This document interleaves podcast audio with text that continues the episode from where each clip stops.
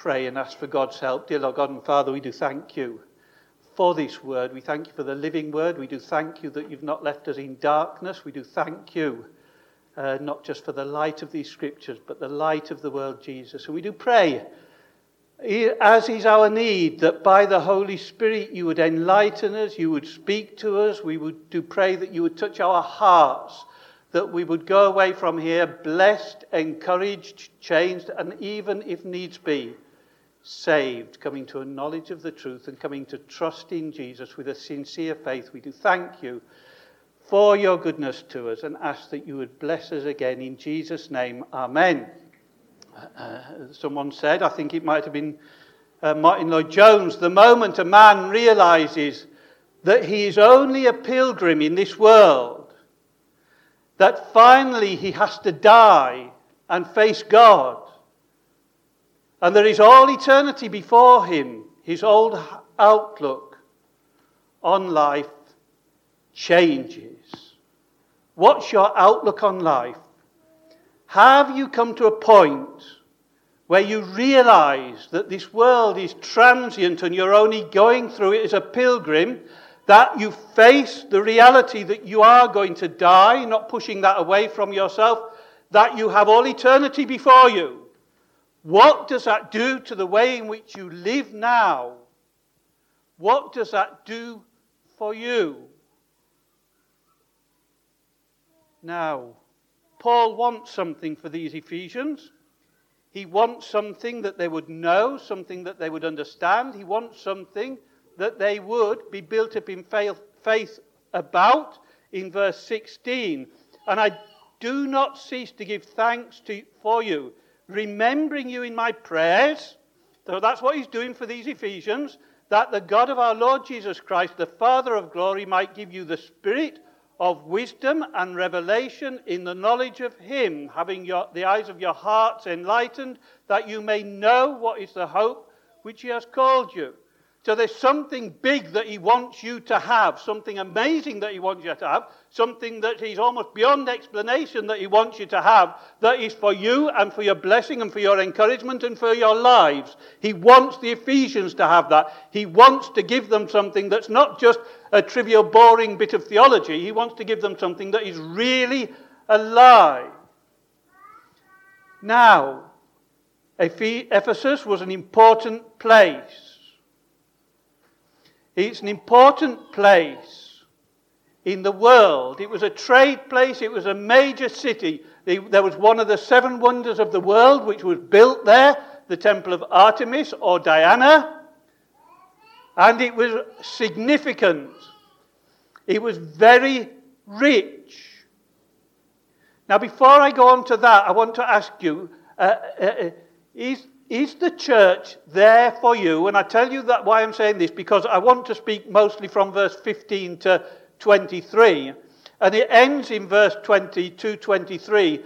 Uh, and he put all things under his feet, talking about Jesus, and gave him as head over all things the church, which is his body, the fullness of him who fills all in all. So, having that in mind, I want to ask you a question before going on with introducing Ephesians a bit more. Uh, if I asked you, is the church there for you, or are you there for the church? Bit of a difficult, maybe a little bit of a complicated thought that's in there. But is the church there for you, or, or, or are you there for the church? And it's an important question. The Puritans struggled with this, and I think it was Owen that clearly stated the church is there for you. It's almost like when Jesus said, Is man made for the Sabbath or the Sabbath made for man? The Sabbath was there to bless man. He was making the point the church is there to bless you. It's making the point. It's not a hierarchical structure which you come underneath. It's a fellowship of believers where God has gifted some people to be elders and some to be teachers and some to be ministers, but it's not a hierarchical structure, a great big organization that eventually draws to it political significance. It's not that. It's there to bless you. The church is there not so that you go and do your dues. It's there for you to be part of, and it's there for your blessing, for something good for you. You come to church because it is good for you. To bless you for your spiritual health, for your happiness, for your joyfulness, for your encouragement. It's a place where you worship together and share. It's a place where you meet your Savior, where Christ dwells amongst his people. It's a place where you share. And in experience, you reflect and you act upon the very love that Christ has for you. It's a place to be built up together to show the glory of Christ. Anyway, in, in Ephesus, you had this this, this place there. And we know a lot more about Ephesus, mostly in uh, uh, chapter 19 of Acts. And there was this thriving trade of silver idols. Uh, uh so we know it was a, a cosmopolitan, pluralistic place with idols. And there was a great big uh, uh, library there. It was a place of books and learning, a place where they took pride in their height of their culture and how it was seen. At one time, uh, uh, uh, because of Paul's teaching, there was a, there was a riot there, and, and, and the leader of the parliament said, You know, look, be careful, calm down. We're in danger of it being known that Ephesians is out of control. It's not a, law abiding, it's not a well structured, it's not a cultural centre. Don't go down the road of this riot. We'll deal with it in the proper way. And we read of Paul's experience in Ephesians, and there was this silversmith, Demetrius, who opposed him. Why did he oppose him? Why did the silversmith get cross at Paul? Because this gospel was so influencing the culture of Ephesus that people stopped buying these idols. It was affecting their earnings. And when you touch somebody's earnings, they get very cross. We get very anxious about earnings and money. It's closer to our heart than we really want it to be. It brings insecurity when we don't have enough. But here's Demetrius that's selling these idols, and all of a sudden, many people were becoming Christians and not buying the idols, and Demetrius was mad. He should have been doing a different trade. But it affects things. So, therefore, your life affects things your life and the way you live, when it's tied to the gospel and when you see it clearly, affects the way in which you live and it affects the world around and about you. And that's what it's supposed to do. It's supposed to bless the world around and about you because the gospel is changing you. You're not forced into the mold of the world. You break that mold and you're put into Christ and His church. And that changes the way in which you look at the world and the way in which you live. Does your faith affect? that. What you buy, what value system you live by, what aims and aspirations you have. Is it set by the world? Is it set by uh, uh, uh, materialism? Or is it set by different isms that are all around, whether you introduce feminism or whether you introduce all sorts of other things? Are those the things that affect your outlook on marriage are they the things that affect your outlook on the way in which you bring your children up? Are they the way in which it affects what job you choose, how you work, what is affecting you? Is it the individualism? Or is it Christ and the gospel? And these Ephesians were really very early on in their lives walking with Christ to such an extent that the world of Ephesus was troubled by it. And these Christians give and they were sacrificial. We also know of this issue of the sons of Sceva. We know that there were people that were dealing with spirits, and then all of a sudden they wanted to make money out of that which they saw Paul doing, casting out spirits. There were evil spirits in Ephesus. And they wanted to make money, and so they tried to use the name of Jesus to cast out spirits, just they thought it was just another way in which they could make money. And they were beaten and they were running down the street. We know Christ, we know Paul, we don't know you. And there are many people that would use religion and use the gospel of Jesus Christ to make money. And really, I would be pleased to see some of them beaten and running down the street because they are not what this gospel is all about. Because you look very clearly, Paul was in prison when he was writing this letter, and he was not telling them how wonderful and how many things you could have by following Jesus Christ. He was encouraging them because he had spiritual blessings that were far more important than material blessings that this world has, and he saw it clearly. In fact, the material blessings that the world had was generated because there were spiritual blessings, mostly at the time of the Reformation, that took place within the history of this world. But there were evil spirits and there were false Christians. And be aware that the reason that many people are following these people that are trying to make money out of sharing the gospel is because they themselves, in their own hearts, have a desire to make money out of the gospel and think that by going to this church or that church or this place or the other church, they'll become wealthier and better off. They're actually doing the same thing as the person that's leading them. Some of them are. Some of them are just conned into it. But Ephesus was full of dark things. Remember the believers? They brought their books of, of, of, spells and curses and witchcraft and things like that, that they were tied into themselves. And they brought those books and they put them in a pile and they set fire to them. They didn't, they were worth, they were worth thousands. They were massively valuable. And yet, they were saying, we're not just going to sell them and get them out of our houses. They said, we are going to publicly, unashamedly, take these things that will be a curse to anybody else that uses them, and we are going to get rid of them. No matter how much you are upset by it, no matter how much that it really comes against you, we are going to burn them. And you're going to know that that has nothing to do with us anymore, publicly and openly. Your faith is public, it's open, it's not to be hidden away. We have nothing to do with things that are dark, that things that are dishonest, that things that are evil, that things that con people, that seek greed. We, we have nothing to do that. We are sacrificial in the way that we live to bless others.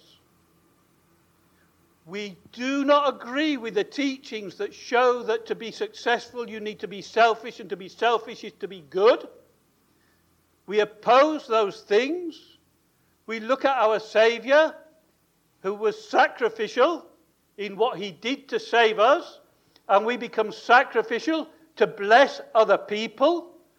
And that's the way in which the gospel is at work in our heart. It was so freeing up that they stopped looking at gain and started looking at blessing other people that were around and about them. Their commitment, their sacrificial commitment to Christ was so very deep and so very real.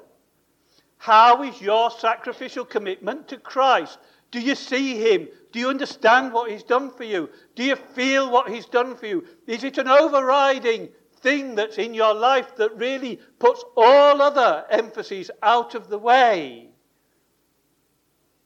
Do you love to give? Okay, in this first chapter, as we just glanced through the first part of it that we read up to verse 14, the Ephesians were freed from fear. They were freed from greed through faith in Christ. These were the blessings that were brought to them. These were the spiritual blessings that were brought to them. And these spiritual blessings were perceived to be more real to them than the external things that were in the world. The spiritual blessings, the deep things, were more real. Sadly, when we come to faith in Christ, the external things still often seem more real. But Paul wasn't concentrating on any of that. The blessings that he was talking about were all spiritual the physical world they had been tied to. But these Ephesians broke that very quickly. Look, look, look, look. You have, and everybody has, whether believers in Jesus Christ or not, senses. You've got your eyes, your ears, your taste, your smell. You've got all these things to enjoy life with, okay? They're to enjoy life with. And so you see with your eyes and you want to see beauty and you appreciate the beauty of art, and you hear with your ears, and you hear the beauty of music, and you eat your food, and you taste that which is good or that which is bad. It depends on your, uh, what you feel like, but they're, they're, they're blessings that are there. But this world, when it goes away from Christ, tends towards ugliness. A little example would that would be the, the, the, the, the architecture of communism. It just becomes uh, uh, grey, bland boxes that are the same shape and the concrete, and, and, and, and there's no pleasantness within them, not to see them, not to live in with, not to live in them. When you go away from Christ, ugliness increases. When the gospel enters into a situation and you see the spiritual for the reality that it is, then the physical starts to become more enjoyable. You start to see nature with more joy. You start to appreciate beautiful things with more joy. You start to appreciate music. That the music that we have today becomes not just ugly in the sound, but in the very content of it, which exalts sex above all things. Most of the modern music that you listen to, there wouldn't be one that doesn't have a swear word in anymore, or one that doesn't glorify abnormal sex anymore. There's very few within the modern Western world that don't have those things. It becomes ugly when you go away from the gospel. It becomes serious, you see, because the spiritual you need to see, and why I'm saying this is a spiritual, you see, changes the physical into that which is good. The reality of the spiritual is way above, more important than the temporal. And as I say, when Paul was talking about these things and these spiritual blessings, he was speaking from, him, from experience because he didn't have the expectation of a car or a house or anything like that. He had the expectation of prison when he was taking the gospel and he was speaking from prison. And his real, the reality of his experience was that he had great wealth. He spoke about the inheritance that was there. He had great wealth, even though he was imprisoned.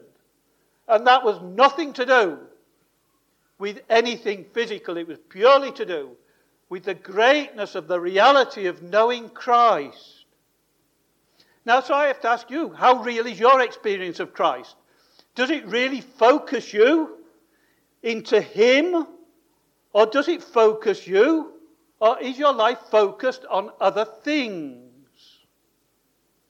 Is Christ all consuming, freeing reality for you?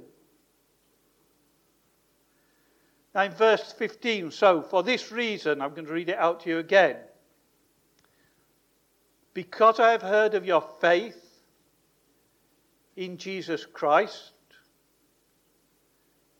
and your love towards all the saints. And he starts with, for this reason. So the reason is usually that which is passed before it. So that which is spoken about in the verses before, for this reason, okay? Then he goes on to speak about the other things that come. They were two tied together. But what had been stated briefly, what reasons had been given, they were blessed in Christ. If you go back to verse 3, they had spiritual blessings. Heaven is our home. You know the weapons of our warfare are spiritual, they're not carnal. The scriptures always take us to that point. They were chosen by God and adopted, never to be lost. He was showing them the security that had you, Ephesians. You're in a hard place, in a hard time. Everyone's seeing what's taking place. In Ephesus, there's these difficult things going on around in your lives and things like that. But you are walking well. And I'm encouraged by you. But know this. This helps you. Look, this is not there as a. He wasn't throwing it out to be a point of theological discussion and theological argument and for you to give your opinions and to show off what you know about whether you're chosen or not chosen or, or, or, or, predestination. He was showing it there as a very practical, very serious side that they need to know, know that they were secure, completely and totally secure. So he told them, You were chosen by God. He's by God Himself, the creator of all things, that has you in His hands. And He is blessing you with spiritual blessings. And you're adopted, never to be lost.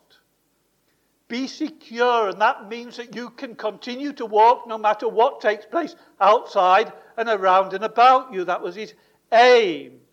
Be sure of your salvation. Are you wavering? Are you thinking you've sinned and then all of a sudden you've lost it? Are you troubled by what's taken place? Are you not convinced that you're in God's hands. And Paul's saying, be convinced. Something might have taken place to you in Ephesus, and all of a sudden you lost it. You got angry, you stole something, you've done something. Well, you're in Christ, okay? He won't lose you. That's wrong to do, but now you've come back. You conf- you're confessing your sins, but you know that you're not lost. Christ is with you. Are you sure of your salvation? You know and are known by God. Look at the way these Ephesian believers changed their actions. They were losing money. They were willing to lose money. They were willing to live holy lives.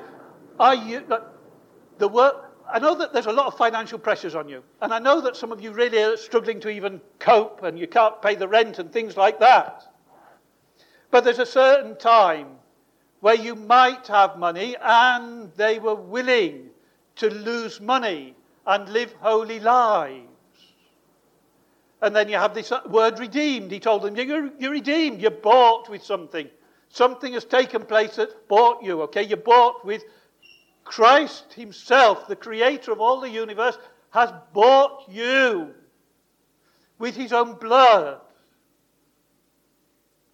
He put Himself in your place, the Holy One, for you, the shameful one. He put himself there to stand between you and the anger of God, and he took the anger of God on himself.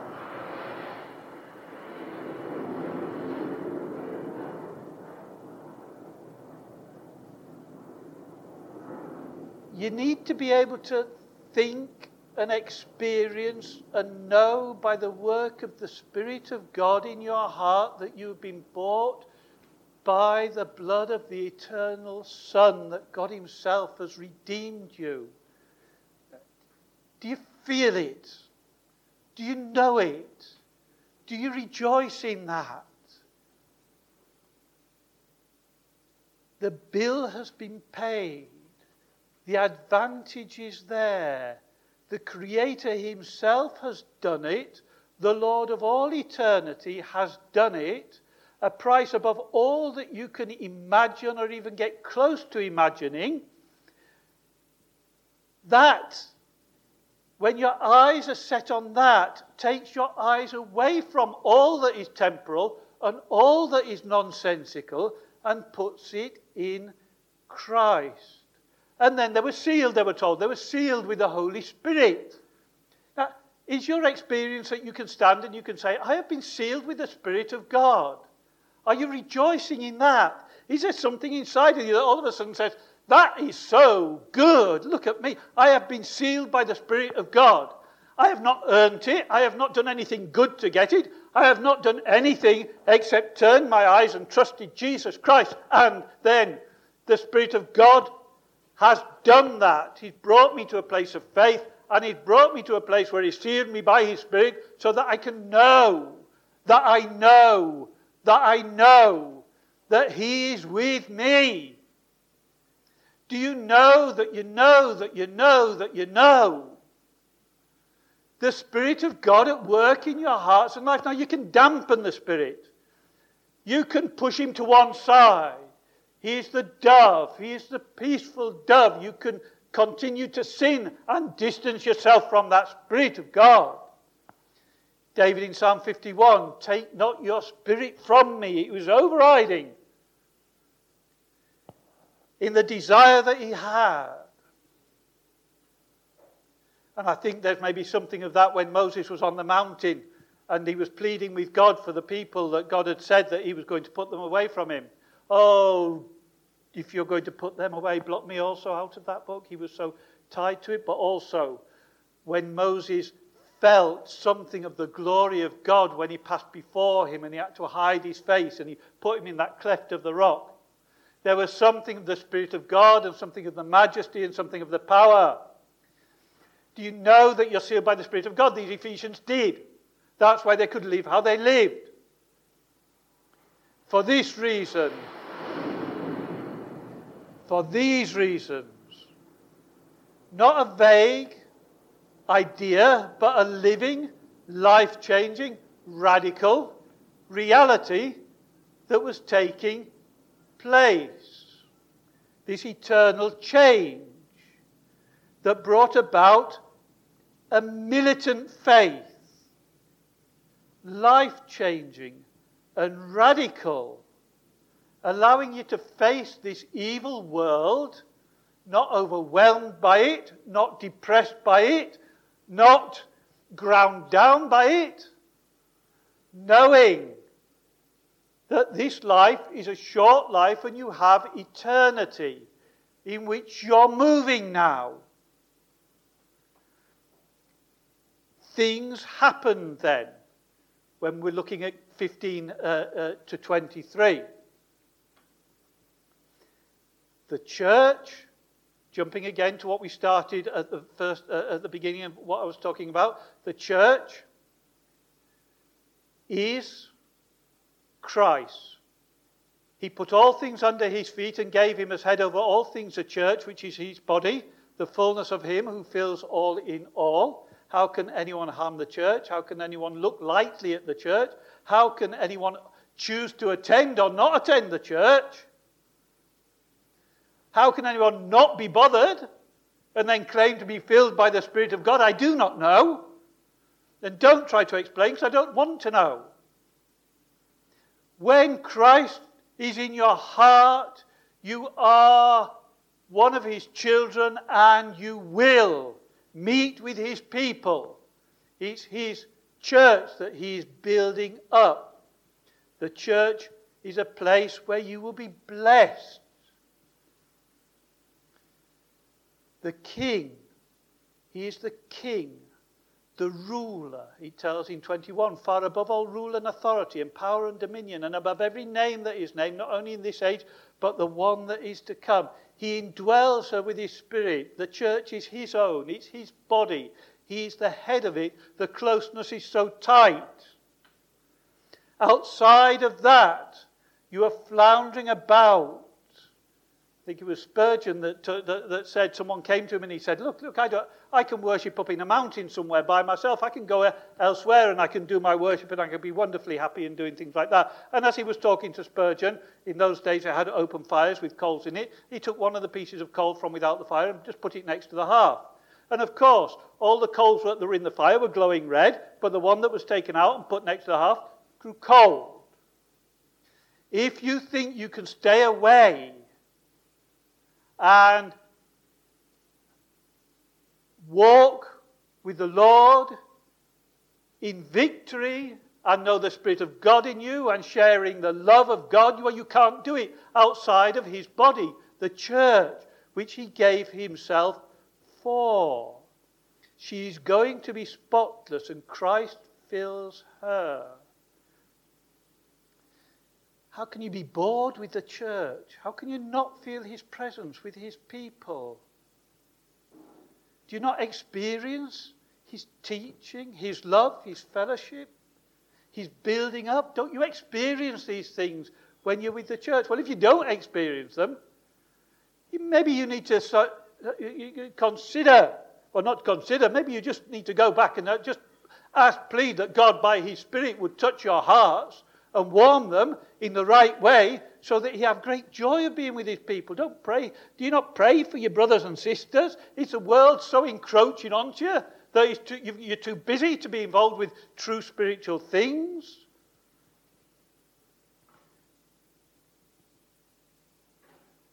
Do you ask that Christ might give you a love for himself and his church? Are you so sensitive when somebody upsets you that you can't be bothered to come along anymore? Because your little sensitivities are bothered. Because you've not learned to forgive. And you've not grown up yet, to be quite honest. So you remove yourself from the body of Christ. So making yourself poorer. And not bearing a testimony to the power and the love and the overwhelming uh, uh, sense of His Spirit with you. In, in, in Ephesians, the believers, and knew that they were living in eternity. They had an eternal perspective all of a sudden. They didn't walk lightly.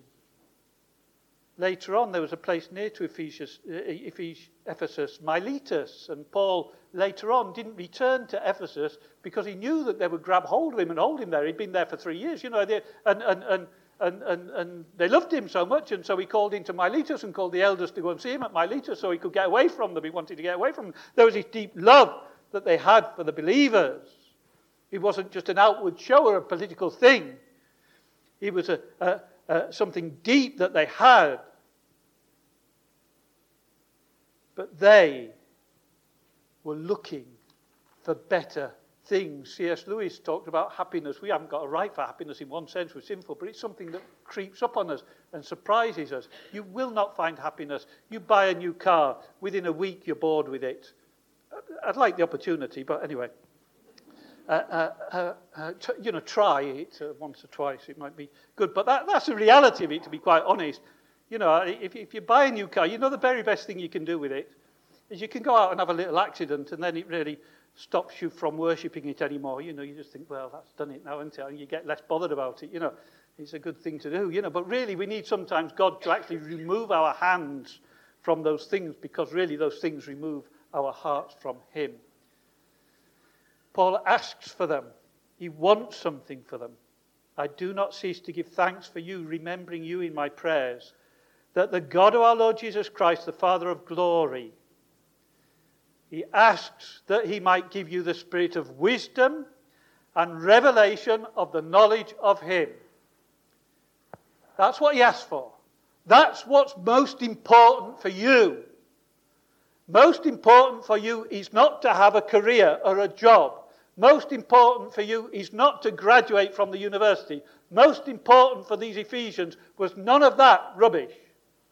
What was most important for the Ephesians and what's most important for you is that the God of our Lord Jesus Christ, the Father of glory, may give you the spirit of wisdom and revelation in the knowledge of Him. Now, we've got this idea of wisdom, and we've talked about it before in the church. and We've had uh, uh, uh our Thursday meetings have been dealing with wisdom at some time, and there's a lot to be said of it. And we can't go through it here, but it is personified in Jesus Christ, and He is living, and by wisdom He created the world. It's not the wisdom to have a great intellect. It's not the wisdom to be the best engineer or the most successful doctor. Give me wisdom for this exam. It's not that. He's nowhere near that, to be quite honest. He's something much, much, much, much deeper. Now, the wisdom that you get from Christ might affect the wisdom that you have to live in this world, and it should do, because it changes your perspective on life completely and totally. But Paul's overwhelming concern is that Christ Jesus would be born in them and they would understand the greatness of this salvation and the greatness of this Christian life and the greatness of eternity that they've got to spend with Him. And so, therefore, they can live as men and women of God. But not primarily that, primarily that they would know Christ and therefore be happy in knowing Christ and be joyful in knowing Christ and knowing the depths of His love for them. That's what you should be enjoying Christ's character born in you. His resurrection life would be in you. The power that raised Jesus from the dead. He talks about that. And what is the immeasurable greatness of his power towards us who believe? It's not the power to make the right business decision or the right wisdom to do that. That is far from it. That is far far away from the wisdom to know Christ. And you can't know Christ. Your intellect can't take you there. It can't take you there because you're sinful. He can't take you there because something deep within you wants to show that you are good enough and can earn and can be what you should be and it shows you that by your success, that you are explaining how God is blessing you, or all other such things like that. You can't do it. It's against the human heart. You need to be given wisdom from God. You need to be born again from above. You need the power the resurrection power of Christ in you, and that's what God gives you. Look, it's what God does, not what you could do all the time. It's not like self help books, it's not like a, a, a, a, motivational talk. It's not that. That won't do it. He'll take you so far. The basis is wrong. You need to be made new in Christ, and you need the joy of experiencing that. That's what changes the resurrection power of Him in your own lives. Now, do you, I ask you again, do you have that? Do you know Christ? Is it an overwhelming love for the Savior who loved you, who redeemed you, who bought you with a price, who chose you? Who put his love on you, who sealed, with you, sealed you with his spirit, is that. Where it's up to with you. We cannot understand. We're so twisted unless this God steps in, and thank God he did step in. He stepped in in Christ, and Christ died, and Christ took, raised himself again. The same power that raised Christ do you know it? Do you know God the Spirit enlightening you, calling you to trust in Christ sincerely? To understand your weakness is a good point to start from. Paul, his great intellect, knew his weakness, knew his sinfulness. I'm the worst of the worst, he would say. And he felt it. And until you feel your weakness, you won't come. So in verse 19 and 20, again, I'll read them to you. And what is immeasurable greatness? Immeasurable greatness of his power. It can't be measured. The universe is too big. We talk about minimal lengths, the Planck constant, if you want to go to science. You could uh, massive distances measured by light years. You can't imagine it. Your mind won't stretch to it. We talk about terms of millions and billions, and they're unbelievable.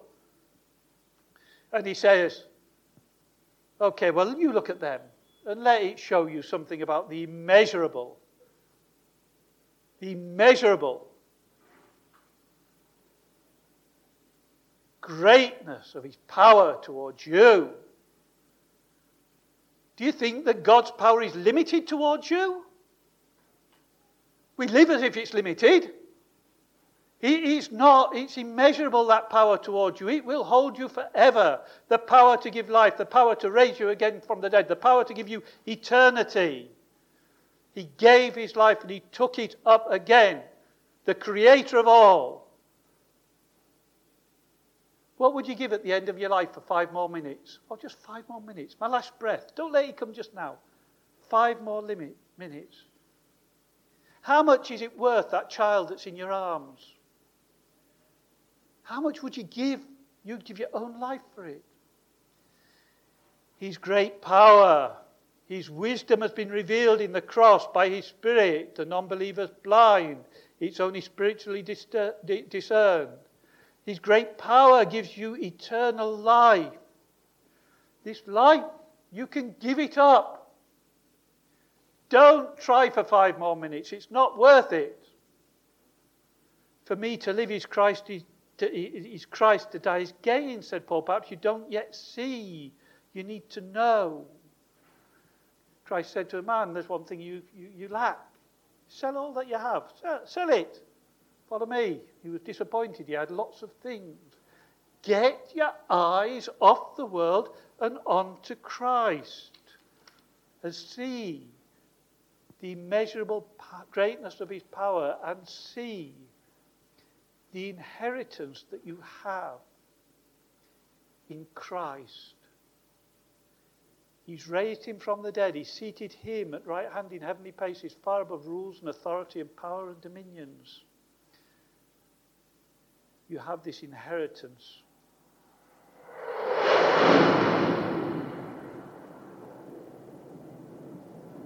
The eyes of your hearts enlightened, that you may know what is the hope to which he has called you, and what are the riches of his glorious inheritance in the saints. He wants you to know there's an inheritance for you.